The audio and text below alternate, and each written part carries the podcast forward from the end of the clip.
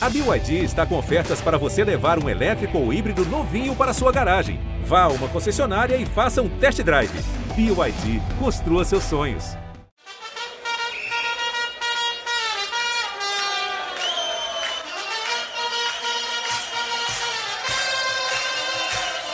É assim, Cintia de Futebol? Eu sou Léo Lepre e esse é o La Pelota. E eu sou o Cauê Dias. Você está no podcast de futebol sul-americano do Globoesporte.com. E acá, La Pelota no se mancha.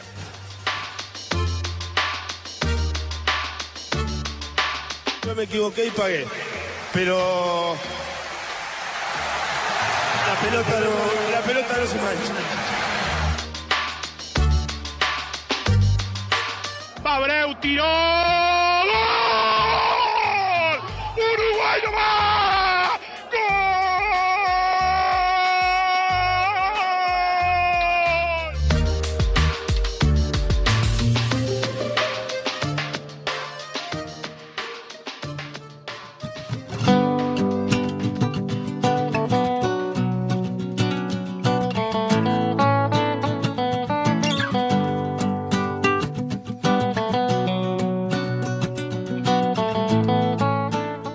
Da seleção uruguaia desde 2006. Já são 16 anos consecutivos, indo firme e forte para o 17º. Já dirigiu a Celeste em quatro Copas do Mundo e em seis Copas América. Campeão em 2011 com a geração que devolveu protagonismo ao paisito no Mundial de 2010 na África do Sul. Recorde mundial absoluto. Campeão da Libertadores com o Penharol em 1987 e campeão argentino com Boca Juniors em 1992. Melhor treinador da América do Sul em 2010 e 2011. Premiado com a Ordem do Mérito da FIFA desde 2016.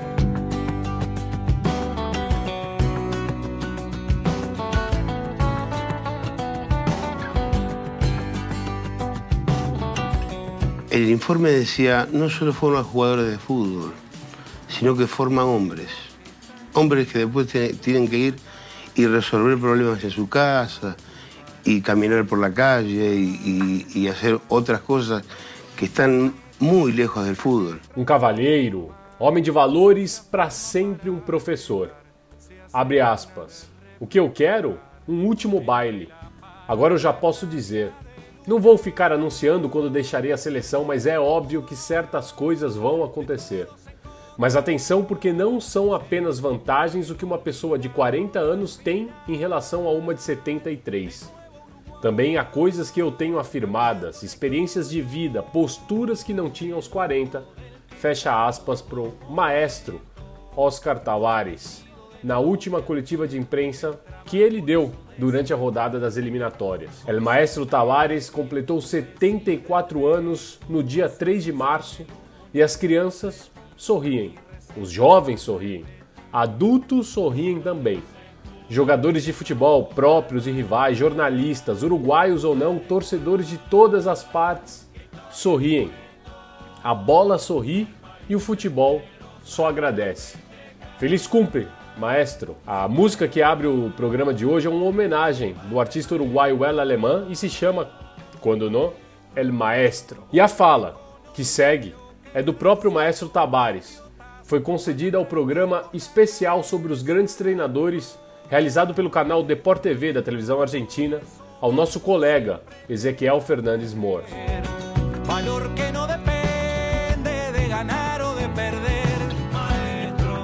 Cuando uno gana un, torneo, que por suerte me tocó, lo que primero que tengo después de los festejos, de las cosas inmediatas, una sensación de vacío, como diciendo, ¿y ahora qué? ¿Qué es esto? Como que se terminó algo. En cambio, mientras uno este, lo está persiguiendo ese objetivo, aun cuando tenga mucha incertidumbre, hay algo que lo impulsa y uno está metido y es lo que verdaderamente es el camino, es lo que verdaderamente se disfruta.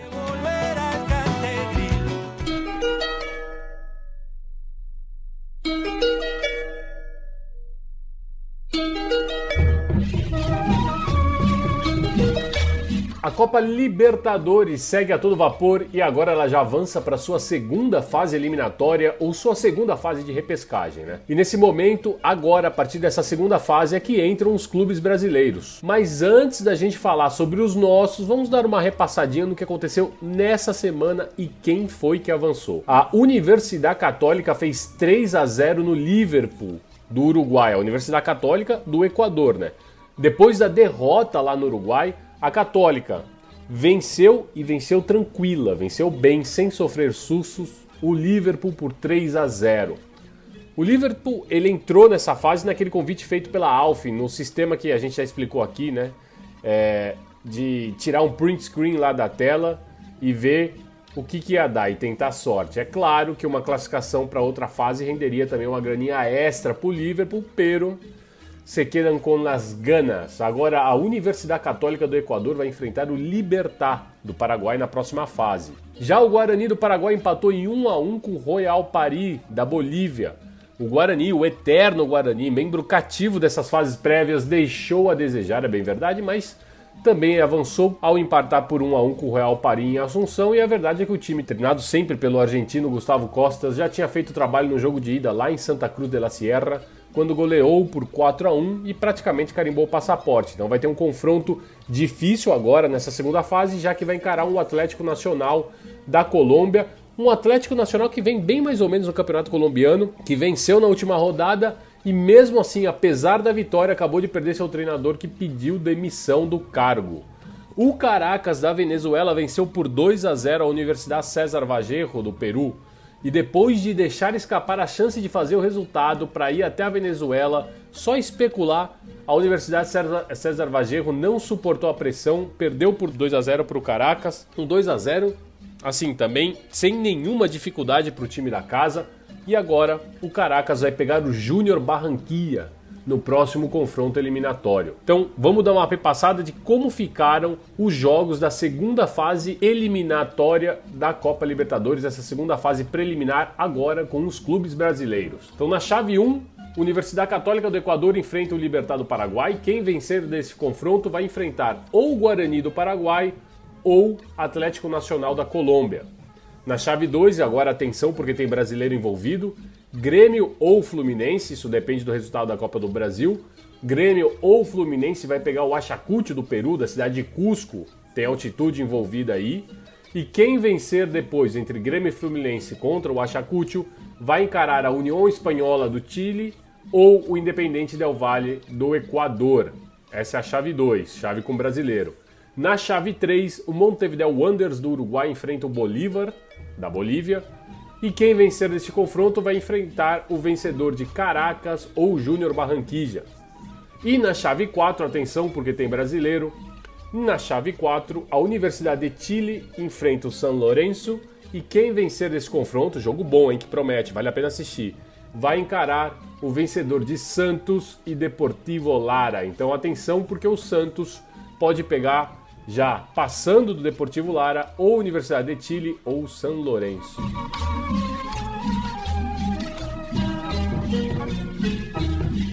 Bom, já que o assunto é Libertadores, agora é a vez delas. A nossa companheira Renata Mendonça conversou com a gente sobre a próxima edição, marcada para acontecer em sede única na Argentina, da Libertadores Feminina que começa hoje, sexta-feira. Mas detalhe, essa é a Libertadores de 2020 ainda, né? Porque por conta da pandemia a competição não foi disputada no ano calendário do passado e agora a Comebol corre contra o tempo para fazer a edição de 2020 neste início de 2021. A próxima edição, a edição deste ano, a edição 2021, provavelmente deve ocorrer lá por outubro. Pelo menos é o que está marcado no calendário da entidade. Então vamos escutar a Rê, que sabe muito mais do assunto do que eu, e vai nos dar um breve apanhado histórico da Libertadores para as mulheres. Bom dia, amigos do La Pelota! Estou aqui para falar um pouquinho de Libertadores, a Libertadores para as mulheres, a Libertadores feminina, que foi criada em 2009.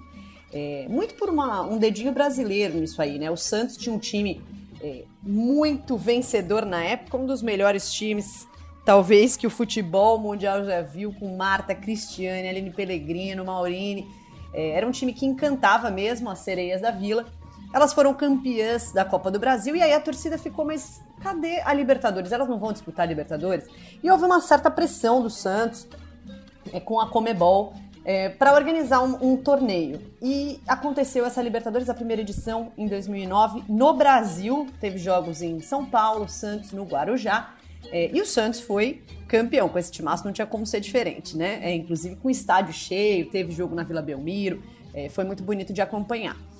Desde então, né, a Comebol, eu costumo dizer que ela finge que organiza um, um campeonato, porque desde então muitos problemas de organização e uma competição que evoluiu muito pouco.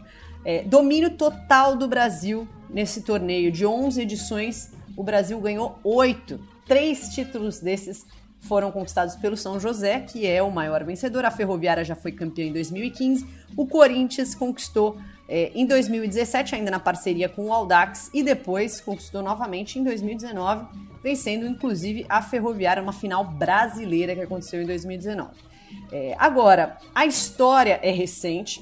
O torneio tem tradição, até pelo, pelo nome do torneio masculino, mas a gente precisa falar de alguns probleminhas aí de organização da Comebol. Pois é, são vários os problemas e por isso a Rê preferiu mandar um segundo áudio para nos explicar o formato e também quais os problemas que as mulheres enfrentam para disputar Libertadores. E fica difícil imaginar situações assim como as que ela vai relatar acontecendo no torneio masculino. Para a gente contextualizar, a Libertadores feminina ela acontece é, em duas semanas, né? Não é uma competição como a do masculino que é dividida em grupos com muito mais times, com viagens e, e um torneio que tem um calendário maior. A Libertadores feminina acontece em duas semanas, sempre numa cidade sede é, e tem atualmente 16 clubes participantes. É, os jogos acontecem com um intervalo de 72 horas entre um e outro, então é desgastante a competição. E a gente precisa destacar aqui vários problemas de organização que já, já aconteceram nos últimos anos, né? Muito por conta da, da do descaso da Comebol com essa competição. É, já teve problema de falta de ônibus para levar as atletas para uma partida ou para buscar as atletas da partida, é, apagão no estádio, intoxicação alimentar de times inteiros que estavam é, num hotel da Comebol, com comida providenciada pela Comebol, então teve intoxicação alimentar. O Corinthians foi um dos prejudicados por isso em 2017. É, e teve também, por exemplo, no ano passado, aliás, em 2019, a competição aconteceu em Quito, onde estavam tendo muitos protestos, né, protestos violentos na cidade, é, por uma questão política lá. E, e a, a, aí tava, tinha toque de recolher na cidade e a Comebol insistiu com a competição, seguiu com ela normal os jogos acontecendo em meio a esse caos do lado de fora, é, o que deixou bastante muitas atletas né, aflitas, porque muitas vezes tinham que ficar presas no, no hotel, não podia sair para treinar.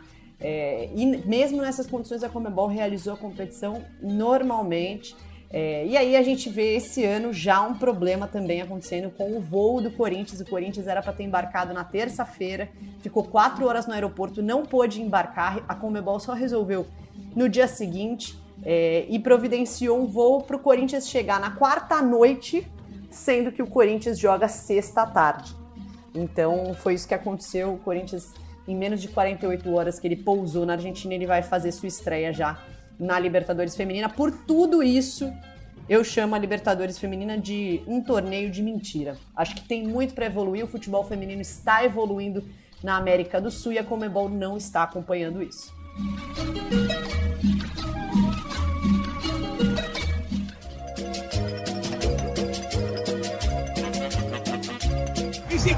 Cantamos un poquito, por favor. Y si saltamos también. Y si saltamos un poquito, por favor. É chegado o momento do nosso Cortita e al pé com as três notícias rápidas e curtinhas pegaditas al pé sobre coisas que você precisa ou não saber sobre o futebol sul-americano. Silva, la tocó muy bien al medio, buen enganche de Brian, tocó por izquierda para Tito Torres, centro, vino para Sosa. ¡Gol!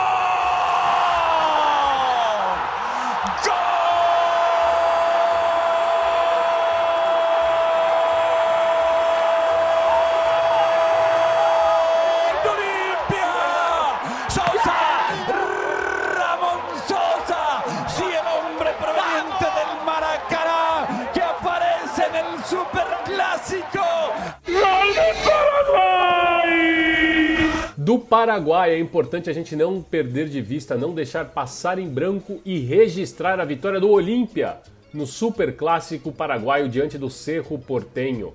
Foi 2 a 0 com gols de Ramon Sosa e Jorge Recalde.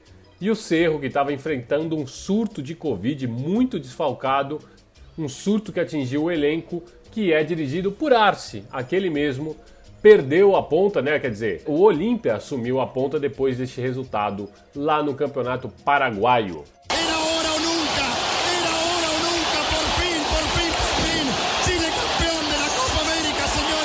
Cruzando a cordilheira e chegando no Chile, a notícia da semana é o novo treinador da Universidade Católica, tricampeã chilena, que chega para substituir Ariel Roland, agora treinador do Santos. Os Cruzados fecharam a contratação do uruguaio Gustavo Pocher, que tentou trazer o seu auxiliar técnico, o argentino Maurício Tarício. O problema foi que o Tarício se recusou a fazer o exame PCR para ingressar ao Chile por considerar o teste, abre aspas para ele, anticonstitucional.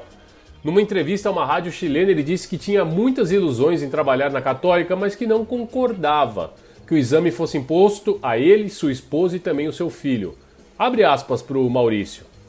Eu acho que é uma invasão ao meu corpo. Não concordo, além de ter pesquisado sobre o exame ser eficiente ou não. Deveriam deixar a pessoa escolher, especialmente quando estamos falando de normas que vão abertamente contra a Constituição, fecha aspas para o Maurício Tarício.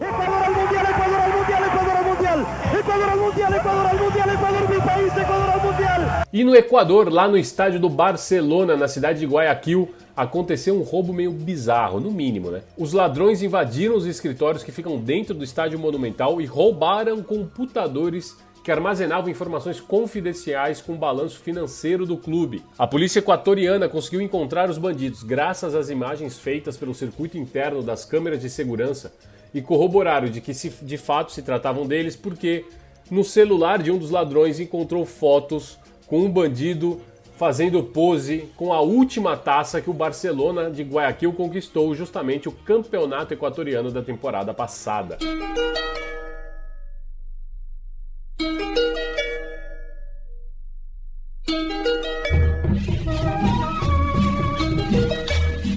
Na Argentina, o assunto, e quando no também, continua sendo a morte de Diego Maradona. É que nessa semana outros áudios, novos áudios circularam e áudios que envolvem as pessoas que estiveram no entorno de Maradona durante os últimos dias da vida dele. E olha, os áudios são bem repugnantes, causam uma tremenda indignação. Nosso maestro Ariel Palacios vai explicar um pouco dessa situação pra gente. Como estão todos? Bom, Diego Armando Maradona faleceu há quase quatro meses, mas ele continua sendo o epicentro de escândalos. Eh, promotores de justiça solicitaram a abertura dos detalhes dos movimentos das contas bancárias de Maradona, porque existe uma grande suspeita de que sumiu muito dinheiro nas semanas prévias à sua morte e que pelo menos 300 mil dólares desapareceram das contas dele no próprio dia de seu falecimento. Eh, e todo este escândalo da área eh, bancária de Maradona também está sendo embalado pelo escândalo dos áudios, que é a denominação dos áudios divulgados no documentário A Morte de Maradona, Seus Últimos Dias. Esse documentário foi produzido pelo site argentino de notícias Infobae.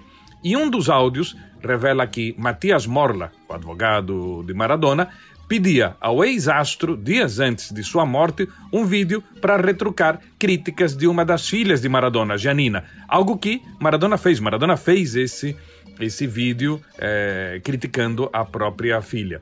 Outro áudio mostra como Morla, o advogado, também dava uma bronca no neurologista de Maradona, Leopoldo Luque, porque Luque havia dito em público que Maradona tinha problemas com a bebida.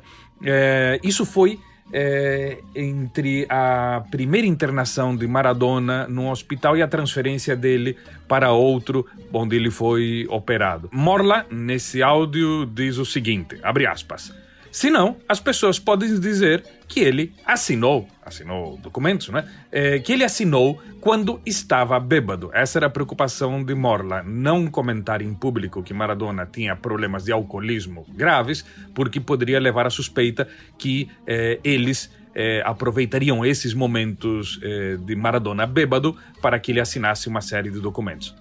Outro envolvido no escândalo é o cunhado de Morla, Maxi Pomargo, que em outro áudio alerta para a eventual partida de Maradona da casa onde ele esteve nos últimos dias, uma casa que estava num bairro fechado, distante eh, de hospitais, distante de tudo. Eh, segundo ele, se as filhas o levassem embora, eles, esse grupo de pessoas, nunca mais recuperariam Maradona para eles. E aí, Maxi Pomargo arremata dizendo que, abre aspas, se conseguirmos nos livrar desta, tem dinheiro para todo mundo, fecha aspas. E além deles, o fisioterapeuta Nicolás Tafarel discute em outro áudio se dá para levar Maradona ou não na festa que o clube Gimnasia Esgrima lhe faria em sua homenagem pelos 60 anos de vida em outubro, no dia 30 de outubro, quando foi o aniversário de Maradona. Era evidente que, é, pelo, pelo, estado prévio de Maradona, que é, seria um esforço descomunal, que em plena pandemia seria uma loucura levar Maradona para essa cerimônia no estádio. Mas enfim, aí o médico lhe diz: é o aniversário dele, que ele faça o que quiser. Aí o fisioterapeuta responde: será um papelão, mas se ele falar duas palavras coerentes, será a glória. Bom, resultado: Maradona foi, não podia caminhar direito e sequer podia falar direito. A ex-mulher de Maradona, Cláudia Villafañe, declarou que morreu a galinha dos ovos de ouro dessas pessoas que viviam às custas do ex-astro, segundo ela. E Villafañe também sustenta que esses áudios deixam muito evidente tudo o que estavam fazendo com eh, Maradona. Além disso, eh, para a semana que vem, para dia 10, eh, uma das filhas de Maradona, Gianina Maradona, divulgou uma marcha de protesto para exigir julgamento e castigo aos culpados, segundo ela, pela morte de seu pai. O slogan do protesto é: Não morreu, o mataram. E para a gente entender um pouquinho melhor sobre a marcha que vai acontecer no próximo dia 10 de março, na próxima quarta-feira, fomos conversar com o nosso amigo maradoniano, como poucos, Walter Rotundo, um dos organizadores desse protesto. O pueblo maradoniano surge como um movimento popular eh, tras la, la, muerte de Diego Maradona. El, el principal objetivo de la agrupación es eh, hacer obras de beneficencia aquí en, en Argentina, eh, con, con, el nombre de, Diego como, como, estandarte.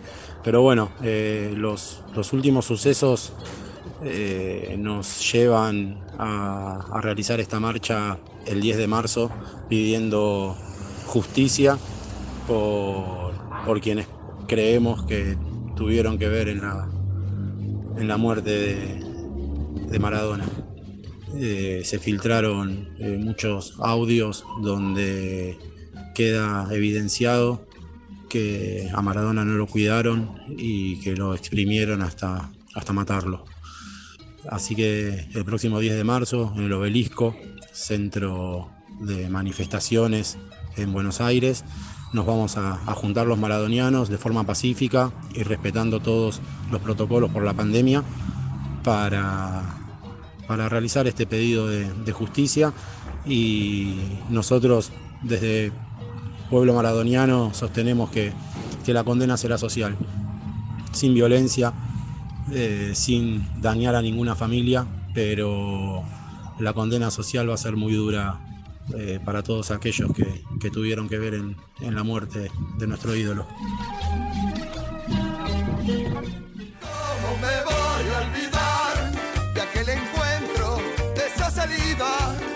No dia 4 de março de 1999, Liliana Ripoll, responsável pelo processo de quebra que havia sido instaurado contra o Racing por uma dívida que o clube não podia pagar, decretou, diante dos microfones e jornalistas que cobriam o processo que poderia terminar com um dos maiores clubes da Argentina, decretou, abre aspas, para Liliana Ripoll, deixou de existir Racing Club Asociación Civil. Ha dejado de existir Racing Club Asociación Civil.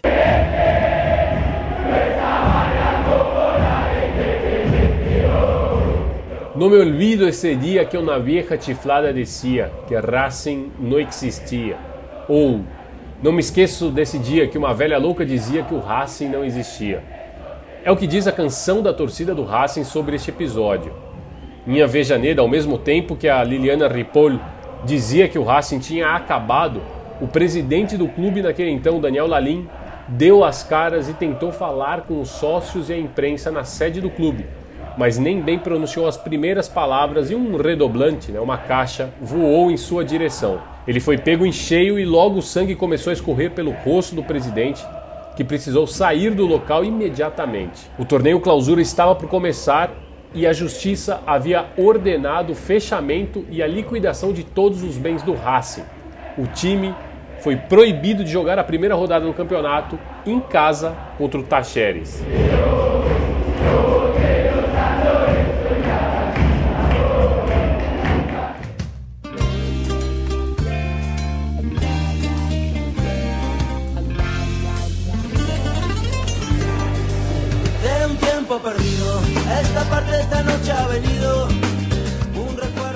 O dia era 7 de março.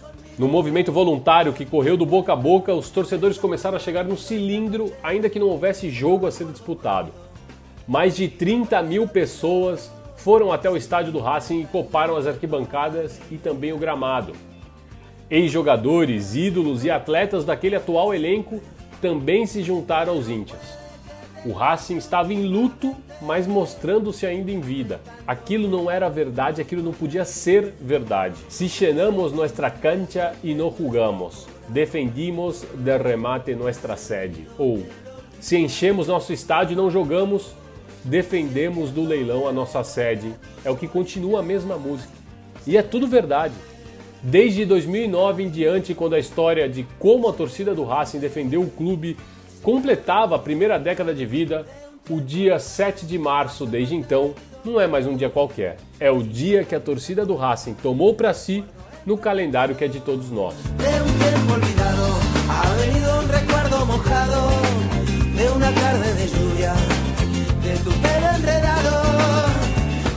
Bom, chegamos ao final de mais uma edição do nosso La Pelota no Semântia, nessa versão cortita e al pé que é uma versão mais rapidinha, mais curta, para a gente não perder de vista e ficar por dentro de tudo que está rolando no nosso continente. É um puro suco de sudacada. Na próxima semana teremos outro Curtita e al pé e daqui a duas semanas um episódio especial em comemoração ao nosso La Pelota no Semântia de número 50. Então, daqui duas semanas, o nosso episódio especial de número 50. Lembrando que você encontra o La Pelota no ge.globo barra podcasts e também no seu tocador favorito de podcasts, na Apple Podcasts, no Google Podcasts, no Pocket Casts e também no Spotify. Assine e siga o nosso programa no seu tocador favorito, que aí sempre que tivermos um episódio novo ele vai aparecer para você. O La Pelota no Semantia tem a participação do maestro Ariel Palacios, a edição do Virrei Leonardo Bianchi, mas agora não, agora este episódio em especial tem a edição do nosso querido Bruno Palamin. Tem a curadoria de El Petiço Dias e a coordenação do Rafael Barros e do André Amaral.